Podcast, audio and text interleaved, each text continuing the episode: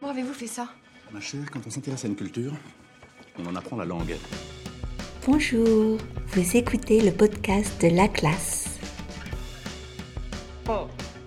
Comment La dites-on bravo, saison monsieur, dans 11 votre langue se Comme consacre ça aux femmes. Épisode 2. Le féminisme intersectionnel. Si vous écoutez ce podcast pour la première fois, bienvenue. Le podcast est produit une fois par semaine.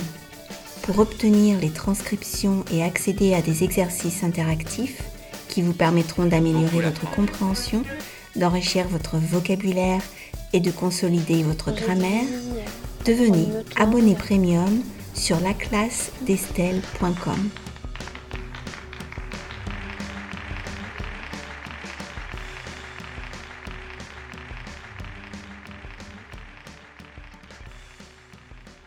Aujourd'hui, nous allons parler du féminisme intersectionnel et dans la classe premium, nous étudierons la nominalisation. L'intersectionnalité est un terme qui a été créé par l'universitaire féministe américaine Kimberly Crenshaw en 1989. Cette notion désigne la situation des personnes qui subissent plusieurs formes de domination ou de discrimination dans une société. Le féminisme intersectionnel, terme plus récent, est un mouvement qui se bat contre toutes les formes de domination ou de discrimination, comme les rapports de domination entre les classes sociales, le sexisme, le racisme, l'homophobie et la transphobie. Ce mouvement veut se démarquer du mouvement féministe universaliste qui, selon lui, répond aux besoins des femmes blanches, hétérosexuelles et souvent de classe moyenne, et qui ignore les besoins des autres femmes. L'objectif du féminisme intersectionnel est donc de prendre en compte le sexisme et les autres discriminations qui oppriment les femmes.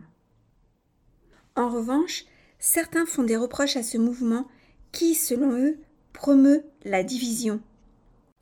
Dans son article pour le Huffington Post, Un féminisme qui divise, Michel Sirois parle de fracture dans le mouvement féministe.